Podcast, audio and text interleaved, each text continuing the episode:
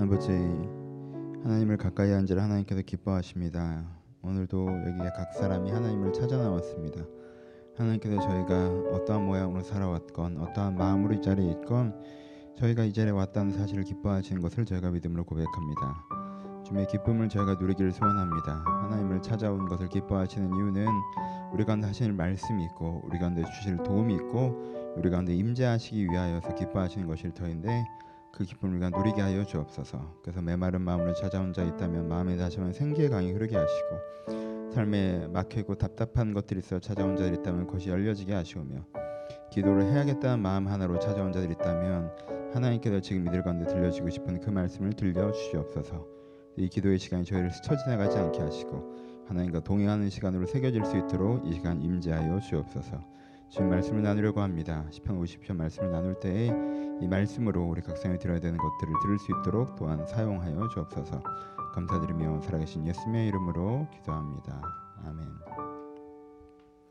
깨달을 말씀은 시편 52편입니다. 시편 52편 말씀.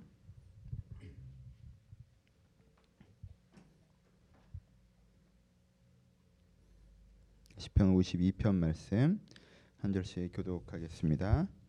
포악한 자여 내가 어찌하여 악한 계획을 스스로 자랑하는가 하나님의 인자하심은 항상 있도다. 내 여가 심히 악한 것을 꾀하여 날카로운 삭도같이 간사를 행하는도다. 내가 선보다 악을 사랑하며 의를 말함보다 거짓을 사랑하는도다. 간사한 혀여 너는 남을 해치는 모든 말을 좋아하는도다.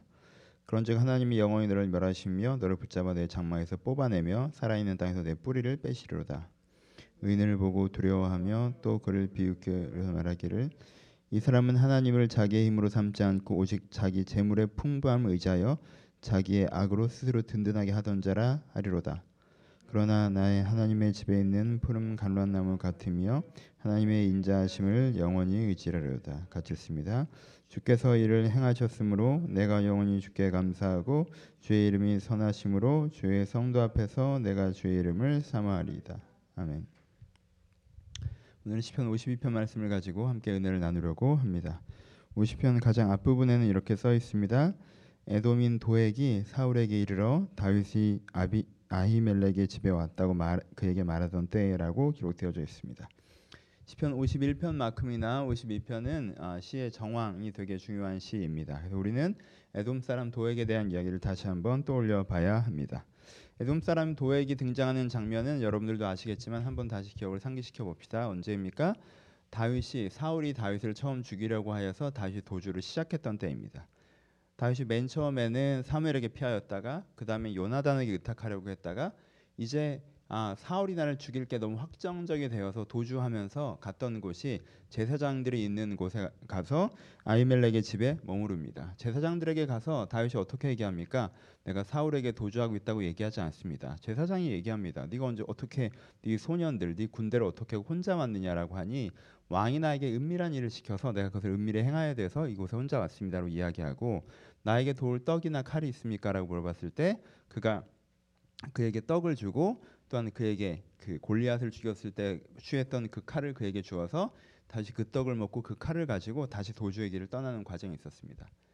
그러니까 이 제사장들은 사실 다윗을 돕겠다는 마음이 없었고요. 제사장들이 나중에 고백했던 것처럼 그냥 다윗이 도망자라는 생각을 전혀 하지 못한 상태에서 사울의 명령을 받고 왔다 하니 군대 장관 아니겠습니까? 그런가 보다 하여 도와줬습니다. 근데 그 자리에 누가 있었습니까? 그 자리에 에돔 사람 도액이 있었습니다.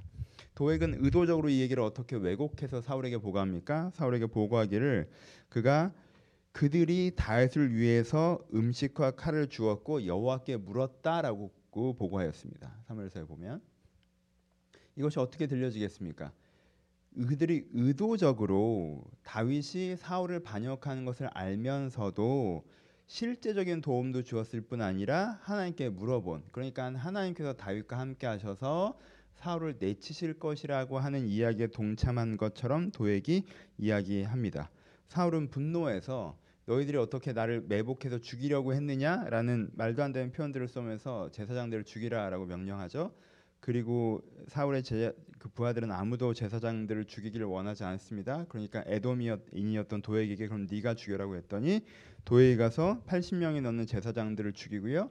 그들의 아내와 그들의 자녀들까지 도액이 다 죽이는 사건이 발생을 합니다. 그렇죠? 이 사건을 배경에 두고 오늘 시가 적혀져 있습니다. 이 도액이라는 사람에 대해서 그렇죠? 도액이라는 그래서 이 도액은 어떻게 됐겠어요? 이 도액은 사울의 신복이 됐겠죠, 그렇죠? 그러니까 도액에게 사실이 중요하지 않아요. 제사장들이 그것을 몰랐다. 사실이 중요하지 않습니다. 도액에게는 억울한 자가 억울한 죽음을 당하는 것도 중요하지 않아요. 도액에게는 남들이 그렇게 터부시하는 자기 손에 제사장들의 피를 묻히고 제사장들의 가족의 피를 피를 자기 손에 묻히는 것도 그는 신경 쓰지 않습니다. 도액은 뭐에 집중합니까? 자기의 인생에게 찾아온 이 출세의 기회에 집중합니다. 그렇죠? 내가 사울의 신복이 될 수 있는 기회. 그거 하나에 집중했기 때문에 다른 것은 아무것도 듣지 않습니다. 여러분 다윗이 이 소식을 듣고 이 사건을 기억하며 그렇죠? 이때를 기억하며 쓴 시가 오늘의 시예요. 이 시는 어떻게 진행됩니까? 도액을 규정합니다. 도액은 어떤 사람이라고 먼저 설명해요. 도액에 대해 설명하기를 그는 선보다 악을 사랑한다. 의를 말함보다 거짓을 사랑한다라고 얘기하며 사랑한다라고 표현하죠. 악을 사랑하고 거짓을 사랑해요. 그 악의 구체성을 무엇이라고 표현합니까? 그는 하나님을 자기의 힘으로 삼지 않고 오직 자기 재물로 풍부함을 의지하여 자기의 악을 스스로 든든하게 하던 자라라고 얘기해요. 도액은 어떤 사람이었어요? 도액의 꿈은 뭐예요? 재물을 풍부하게 해서 자기의 의지할 거리로 삼는 게 도액의 꿈이었어요. 그렇죠? 부자가 되는 게 꿈이었어요. 힘있는 사람이 되는 게 꿈이었다는 거예요. 도액은 그 악한 중심이 있었어요. 도액이 가장 사랑했던 것은요. 자기가 풍부한 부자가 되어서 든든하게 서는 걸 너무 사랑했어요. 그렇게 되기 위해선 거짓된 방법이라 할지라도 거기에 도움만 된다면 그 방법을 사랑했다라고 얘기하는 거죠. 이게 도액이라는 사람이었어요. 근데 이 사람이 어땠어요? 내 가운데 내가 악을 사랑하고 거짓을 사랑하고 든든한 재물을 쌓아서 재물을 쌓아서 든든하게 살고 싶은데 뭐가 없어요? 능력이 없죠. 여러분 욕심이 많은데 능력이 없으면 어떻게 됩니까? 간사해지죠. 욕심이 많은데 능력이 없는 사람은 간사해져요. 그렇잖아요. 거짓을 사랑할 수밖에 없죠. 남을 해치는 말을 좋아하고 심히 악한 말을 하고 날카로운 칼과 같다라고 이야기하며 그는 날카로운 삭도같이 간사를 행한다라고 표현합니다. 간사한 사람이라고 표현해요. 그렇죠? 그리고 그 다음에 어떻게 표현해요? 그에게는 뭐가 없어요? 수치심이 없죠. 자기가 자기 악을 어떻게 돼요? 자기 악한 계획을 스스로 자랑한다라고 표현해요. 그렇죠? 악한 것에 대해서 부끄러움이 없어요. 내가 의인의 피로 성공의 기회를 삼았다는 것을 자랑해요. 도액이 어떤 사람이었다는 거예요. 야, 내가 제사장들이 사실 그런 말을 하지도 않았는데 내가 그걸 사울한테 예, 그런 것처럼 얘기해 가지고 걔네들을 싹 죽여버린 다음에 이렇게 출세한 거야라고 하는 거 있어서 뭐가 없어요? 수치심이 없어요. 부끄러움이 없어요. 오히려 그걸 되게 자랑거리라고 내 처세술이라고 내가 무능한데 어떻게 이렇게 우뚝 섰는 줄 알아? 내가 이런 거짓된 밥으로 이렇게 우뚝 섰어라고 자랑스럽게 생각하는 사람이에요. 도에게 모양을 먼저 어떻게 해요? 규정합니다. 다윗이 도액은 이런 사람이다. 뭐 본문을 좀더 설명해야 되지만 제일 싫은 스타일이죠, 사실. 살다가 우리를 가장 열받게 하는 유형의 인간이 이런 간사한 사람들이에요. 욕심은 많은데 능력이 부족해서 간사하게 간교하게 사람들을 속이고 천한 자들이 이 비로한 자들이 이 귀한 제사장들을 죽이는? 이 비천한 자가 이 순결한 제사장들의 가족들을 죽이는 그렇죠. 이 장면을 보면서 어떤 느낌 이게 정말 큰 분노 아니겠어요? 이 비루한 자가 거룩한 자들을 죽이는 장면, 거짓으로 참을 가리우고 자기 인생의 성공의 기회를 삼는 장면, 욕심은 많은 자가 무능하니까 그것을 거짓으로 간교한 칼 같은 말로 간사한 태도로 자기 인생을 극복해내서 뭔가 자기를 대단한 사람이랑 포장하는 과정. 이게 이제 도액의 모습이에요. 이 시의 분리는 어디에 들까요? 이 시는 대표적인 저주시입니다. 여러분 시편 50편을 기억하십시오. 뭔, 어느 날을 위해서 여러분 인생에 도액 같은 사람을 만나는 날을 위해서 시편 50편을 꼭 기억하세요. 암송하세요. 그리고 그런 날 이 시를 암송하셔야 돼요. 다윗이 어떻게 얘기합니까? 도액은 이러한 자다. 도액은 이렇게 나쁜 자다라고 규정한 다음에 어떻게 해요? 하나님께서 너를 어떻게 하시겠다고 얘기해요? 하나님께서 너를 영원히 멸하실 것이라고 얘기해요. 저주의 시입니다. 하나님께서 너를 영원히 멸하실 것이다. 하나님께서 너를 붙잡아서 내 장막에서 뽑아내실 것이다. 하나님께서 살아있는 땅에서 내 뿌리를 빼실 것이다라고 얘기해요. 하나님께서 네 뿌리를 뽑아버리겠다고 얘기하세요. 하나님께서 네 뿌리를 뽑으시리라. 뿌리를 뽑는다라는 말의 특징을 알죠, 그렇죠? 우리가 뭘, 뭘 뿌리를 뽑아버리자는 건 뭐예요? 완벽하게 다시 그것이 자라나지 못하도록, 그렇죠? 완전히 뿌리를 뽑겠다는 거예요. 뿌리를 뽑자. 그러니까 잡초에게 하는 말이고 나쁜 식물들에게 하는 그렇죠? 농사짓는 사람들이 내가 비, 나중에 좋은 우리 자신을 뭘로 표현하냐면 하나님의 마당에 있는 감람나무로 표현해 그 반대로 표현하는 거죠. 뭐예요? 이 도액 같은 사람은 어떻게 된다는 거예요? 하나님께서 영원히 멸하실 것이어서 그 장막에서 뽑을 것이면 이 땅에서 살아있는 땅에서 뿌리를 뽑아버리실 거라고 얘기하는 게 이 저주의 시예요. 다윗이 완전한 신념을 가지고 선언합니다. 도액이 얼마나 나쁜 사람인지 규정하고 그 나쁜 사람들이 어떻게 될 건지 선언해요. 그리고 그 반대에 대한 이야기를 하죠. 그 반대는 무엇을 얘기합니까? 그 반대는 도액같이 않은 나를 얘기하죠. 그렇죠? 나는 우리는 어떻다는 거예요? 난 우리는 하나님의 사람으로 서 있는 진리와 바른 길에 서 있는 우리는 어떻게 된다고 얘기합니까? 1절에 표현하기는 전 이 구절을 좋아하는데요. 하나님의 인자하심은 항상 있도다라고 표현합니다. 하나님의 인자하심은 항상 있도다. 도액 같은 사람에게 아니에요. 의로운 길에 서는 자에게 하나님 인자하심은 항상 있습니다. 바른 길에 서는데 연약한 사람에게 바른 길에 서 있는데 나약한 사람들에게 하나님의 인자하심은 항상 있다라고 얘기합니다. 하나님의 인자하심이 항상 있기 때문에 어떻게 합니까? 그래서 우리는 그 악한 자들이 6절에 보시면 의인이 보고 두려워하며 또 그를 비웃어 말하기를 이렇게 표현해요. 도액 같은 사람들이 두렵지 않아요? 두렵죠. 이런 애들이 두려워요. 무서운 사람들이 이런 간사한 사람들이 참 무서운 사람이에요. 하지만 비웃죠. 왜요? 저건 죽는 길이니까. 비웃으며 말하기를 뭐라고 표현해요? 도액은 땅에서 뿌리가 뽑혀질 것이지만 그러나 나는 하나님의 집에 있는 푸른 감람나무 같을 것이다라고 표현합니다. 그렇죠? 주의 인자하심을 영원히 의지할 것이라고 표현합니다. 뭐예요? 도액은 땅에서 뿌리 뽑혀질 것이면 나 하나님의 집에 있는 그러니까 집 마당이죠. 안뜰에 있는 그렇죠. 푸른 감람나무 같다는 게 뭐예요? 항상 돌봄을 받는 존재를 얘기해요. 그렇죠? 저 악한 존재는 진짜 자기가 부자가 되는 게 유일한 꿈이어서 수단 방법 가리지 않고 뭐든지 할 마음이 있는데 자기가 능력이 없으니까 독하고 나쁘고 간사한 방법으로 그것들을 이루어내놓고는 그게 자랑거리는 그 악한 사람은 하나님께서 반드시 뿌리를 뽑을 것이며 나처럼 다윗 스스로 얘기하는 거죠. 나처럼 선하게 사는 사람은 나처럼 바르게 사는 사람은 하나님의 인자하심을 항상 맛보 알고 하나님의 마당에 있는 푸른 감람나무처럼 영원히 푸를 것이다. 하나님께서 어떻게 하신다? 주께서 구절에 주께서 이를 행하셨으므로 그렇죠? 주께서 이를 행하셨으므로 내가 영은 주께 감사하고 주의 이름의 선하심을 주의 성도 앞에 주의 이름을 사모하리라라고 얘기하면서 하나님께 이것을 이미 하셨고 하실 것이라고 선언하는 게 오늘 이제 다윗의 기도예요. 다윗의 고백이고 결론 갑시다. 좀 낯설 수 있죠. 왜 저주 기도가 우리 가운데 중요할까요? 여러분 도액 같은 사람들을 보면 아까 얘기 묘사한 것처럼 이 도액 같이 나쁜 사람들을 보면 진짜 진짜 짜증 나잖아요, 그렇죠? 이런 자들을 보면 얼마나 분노합니까? 우리 얼마나 불편합니까? 이 간사한 자들. 욕심 많고 무능하여서 거짓된 것을 일사하는 사람들 그리고 자기는 비참하면서 거룩한 자들을 공격하는 자들 그리고 심지어 거룩한 자들을 상하게 하는 자들 때로 그게 내 자신이 된다면 저 간사한 것이 저 무능한 것이 지 욕심만 많아가지고 거짓으로 나를 괴롭히고 나를 공격했을 때 얼마나 큰 분노를 느낍니까? 얼마나 큰 불편을 느낍니까? 여러분 그 분노와 불편이 때로 나를 변질시킨다는 걸 아십니까? 왜 이런 간사한 자들 가운데 공격받을 때요 그게 너무 억울하고 화가 나면서 어떤 마음이 들어요? 내가 보복하고 싶은 마음 그냥 그렇죠? 내가 내 길을 어? 바꿔서 나도 저렇게 간사하게 저렇게 비루하게 저렇게 독하게 나도 똑같이 갚아주고 싶은 마음이 들죠.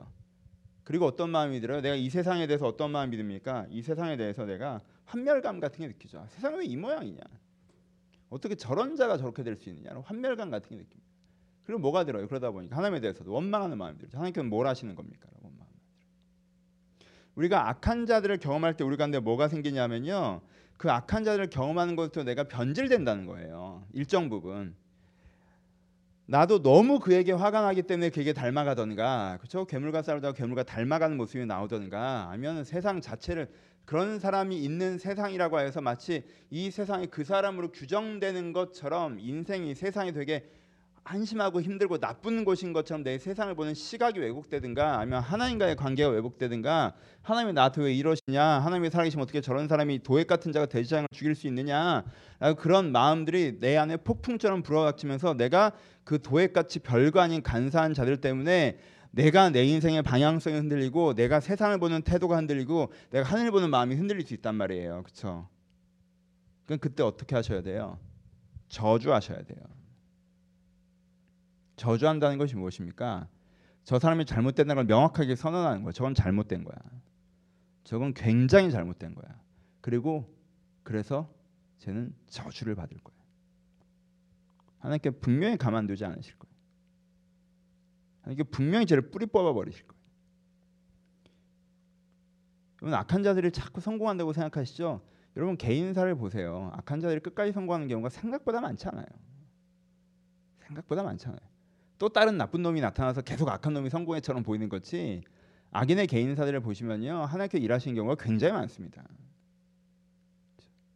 이 저주를 배우셔야 돼요. 저가 반드시 이 땅에서 뿌리 뽑힐 것이다. 저가 저대로 절대 살아가지 못한다. 하나님 저를 그저 두지 마시옵소서. 도액 같은 자를 그저 두지 마시옵소서. 그리고 이 땅에서 뿌리 뽑아 주시옵소서. 장막에서 뿌리 뽑아 주시옵소서. 그렇게 선언한 것이 필요해요. 그때야 우리가 그 악한 자에 의한 피해자로서 그 악인에 대한 피해자로서 내 인생이 흔들리는 일에서부터 자유해질 수 있습니다. 우리가 이런 저주의 기도로 무장되어 있지 못할 때 내가 피해자인 것처럼 도망가는 사람인 것처럼 약자인 것처럼 생각한다는 거예요. 세상을 한멸하고 그 사람에 대한 그 분노와 억울함과 하나님에 원망과 그것이 내 자신을 흔들어 버려요. 그러지 마세요. 여러분 저주 기도를 배우세요. 여러분 그런 마음이 들 때마다 저주하십시오. 하나님 그저 두지 마시라고 죽여 버리시라고. 뿌리 뽑으시라고. 도에게 성공하는 것은 있어서는 안 되는 일이에요. 기도하셔야 돼요.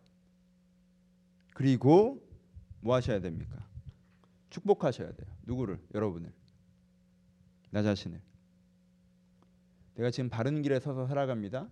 지금은 내가 도에게 공격당했으나 저 비루하고 간사한 자가 나를 공격했으나 하나님의 인자하심이 나에게 분명히 있을 것입니다. 하나님의 인자하심은 항상 있기 때문에 하나님께 여기서부터 나를 도우실 것입니다. 하나님께 여기서부터 나를 회복시킬 것입니다. 그래서 결국에는 결국에는 저는 하나님 앞에 뿌리 뽑히는 자가 될 것이고 난 하나님의 집안에 있는 푸른 감람나무처럼 될 것입니다. 왜요? 난 하나님을 힘으로 삼는 자이기 때문에. 저는 돈의 든든함으로 자기 자신을 삼는 자이지만 난 여호와의 이름으로 나의 든든함을 삼는 자이기 때문에 하나님께는 결국 나를 축복하실 것입니다라는 고백, 축복이 내 자신에게 있어야 합니다.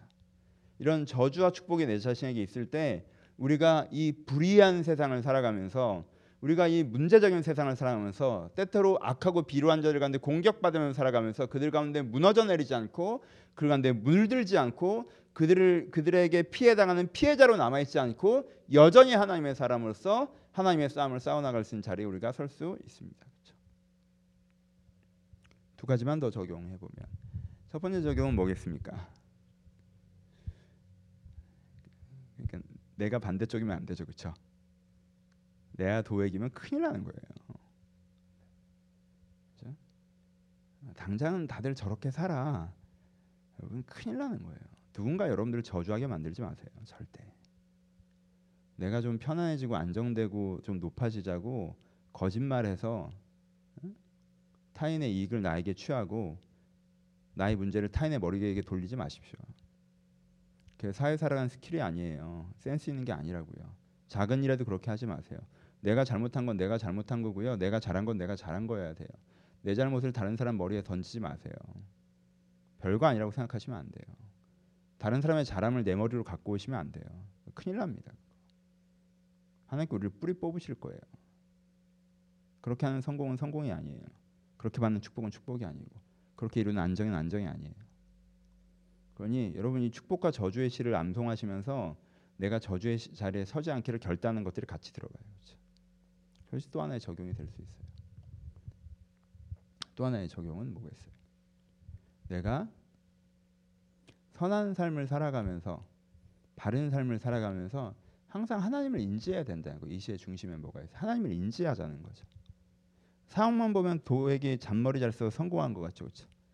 상황만 보면 그 대사님들이 억울하게 죽임당하고 상황이 다 끝나는 것 같죠. 하지만 거기에 누구가 계세요? 하나님이 계시다는 거예요. 하나님께 분명히 계세요. 이 생과 내 생이 있고요. 하나님이 계세요. 여기서 억울하게 당한 자들을 하나님께서 갑절로 갚아주실 거예요. 그렇죠? 우리가 이 땅에서만 사는 거 아니에요.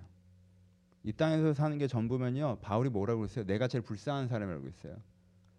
우리는 자주 모든 처우와 개선과 보상을 이 땅에서만 생각해요. 이 땅에서 하나님께서 많이 일하십니다. 다 내세는 아니에요. 여러분 생각해 보세요. 악한 자들이 끝까지 성공하는 경우가 많지 않다니까? 그렇지 않아요. 많지 않아요. 생각을 해보세요. 하나님께서 이 땅에서도 벌하기 바라시고요. 내세도 벌하기 바라세요. 이 땅에서 축복하길 바라시고요. 내세도 축복하길 바라세요. 그리고 무엇보다 이 생과 내 생을 떠나서 하나님께서 분명 이 장면들을 보고 계시기 때문에 이것에 개입하신다는 신뢰를 가지셔야 돼요. 하나님 분명 개입하세요. 하나님께서 바르게 사는 자를요. 자기 마당에 있는 감람나무처럼 푸르게 돌보시고요. 하나님께서 불의하게 사는 자들을요. 분명 하나님께서 벌하십니다. 뽑으십니다. 상선벌하기 기독교는 아니지만요. 상선벌하기 전혀 없는 것도 기독교가 아니에요. 하나님께서 일해 나가시는 하나님의 시각을 우리가 인지해야 됩니다. 그렇죠? 하나님께서는 약, 우리가 우리가 연약할 때 기회 주시고 죄인의 회개한 걸 돌아오게 하시고 우리가 문제를 또 회복해 나가서 나가시는 분이지만 큰 방향성은 하나님은 악에서 선으로 우리를 인도하시는 거 아닙니까? 그렇죠? 그 방향성 자체는 흔들리지 않아요. 그러니 여러분들의 삶에서 하나님의 시선을 의식하셔야 합니다. 말씀 마칩시다. 세 가지. 52편을 아는 분들이 많지 않아요. 뭐 좋은 말이 있어야죠. 그렇죠? 근데 여러분 아, 이런 저주시를 모르시면요 전투력이 떨어져요. 그럼 저주시도 암송하세요. 저주 쓸때 많아요. 괜찮아요? 여러분 악한 사람 여러를 괴롭히고 공격하고 피해 받으셨습니까? 그때 아, 위로만 구하지 마시고요. 이 다윗처럼 기도하세요. 하나님께서 반드시 그를 이 땅에서 뿌리 뽑아버릴 걸 믿겠다고 기도하세요. 저주가 우리를 지킵니다. 저주가 우리를 피해자로 남아있지 않게 만들어줍니다. 저주가 우리가 그들에 의해서 영향받고 물들지 않게 지켜줍니다. 혹시나 착한 마음으로 살아계시다가 여러분들이 피해자인 것처럼 느껴지고 악한 자들에게 여러분이 휘둘렸던 것처럼 느껴지고 그래서 내가 그를 닮아가는 억울함과 분노, 세상에 대한 환멸, 하나님에 대한 불신 같은 걸 영향받은 경험이 있으십니까? 여러분들한테 그때 부족했던 건 저주예요. 저주를 배우세요. 그리고 여러분들 앞으로 누구를 만나건 이 시를 기억했다가 여러분 인생의 도액을 만날 때 저주하십시오. 그가 저주받아 그 사람이 실패하는 게 그 사람의 구원이 될 수도 있어요. 그러니까 그 의가 그 불의함이 성공하지 못하도록 꼭 이도도 하셨으면 좋겠어요. 기억하셨으면 좋겠고. 근데 뭐 당장 수요기대 오셨는데 오늘 갑자기 그 밀렸던 거 다 떠올리시면서 그래 저주할 놈들을 다시 뽑아보자 그래 저주 인형을 만들 건 아니니까 그렇죠? 한 걸음 더 나가서 생각해 본다면 아까 말씀드렸던 것처럼 내 삶에 하나님의 시각을 인지하지 못하고 살았다면 하나님의 시각을 다시 한번 인지해 보시고 그리고 내가 갖고 있는 작은 불의들 그렇죠? 내 이익을 위하여서 타의 것을 취하거나 내 것을 밀어내는 작은 불의들에 있어서 두려움도 또한 가지셨으면 좋겠습니다. 시편 52편 말씀을 통하여서 하나님 앞에서 내가 의로운가 다시 한번 물으시고 또한 이 세상의 불의함에 대해서 하나님께서 일해 나가실 것이라는 걸 신뢰하시면서 의로운 하나님 나에게도 세상에도 의로우신 그 하나님을 다시 한번 믿는 고백이 있기를 주님의 이름으로 축원합니다. 우리 같이 기도하시겠습니다. 여러분들 한번 생각해 보시는데 혹시 들은 말씀 생각하시면서 먼저 한 5분 10분 자연스럽게 기도하실 텐데 어, 혹시 저주할 사람 있으면 저주하십시오. 피해자로 남아 있지 마시고 위로나 치유해 달라고 하지 마시고 저주하십시오. 내 말로 저주하기 불편하시면 이 구절을 갖고 저주하세요. 지금 다윗이 얘기하고 있지 않습니까? 이게 성경에 쓰여 있지 않습니까? 하나님이여 그를 이 땅에서 뿌리 뽑아 주시옵소서. 하나님 그를 영원히 멸망하게 하여 주옵소서. 누가 얘기합니까? 다윗이 얘기합니다. 어디 적혀 있습니까? 성경에 적혀 있습니다. 그리고 외면하지 맙시다. 우리 피해가지 맙시다. 우리 착한 사람 친척하지 맙시다. 그 착함이 진정한 착함이 아닙니다. 말씀 앞에 그러는 것이 착함 아닙니까? 오늘 저주하시면서 그 상처나 그 피해로 말미암아 물들었던 여러분들의 무너졌던 마음들의 자유와 회복이 있으셨으면 좋겠습니다. 아버지, 지금 내가 헤어졌고 떨어졌고 다시 볼 일도 없는 사람이지만 내 안에 여전히 상처와 분노들이 있습니다. 아버지, 그이 땅에서 뿌리 뽑으소서. 그가 나를 공격하고 아무 일 없는 것처럼 살아가지 않게 하소서. 여러분들 저주할 사람 있으면 저주하시고 행여나 여러분들이 세상 살아가시면서 나쁜 사람들 보고 배워서 여러분 삶 가운데 불의한 방법들 가운데 죄책이 느껴지는 분들이 있다면 내가 이 죄에서 자유하게 해달라고 내가 저주의 자리에 서지 않게 하시고 의의 자리에 서게 해달라고 들만 생각하시면서 먼저 5분 정도 기도하도록 하겠습니다. 기도하겠습니다.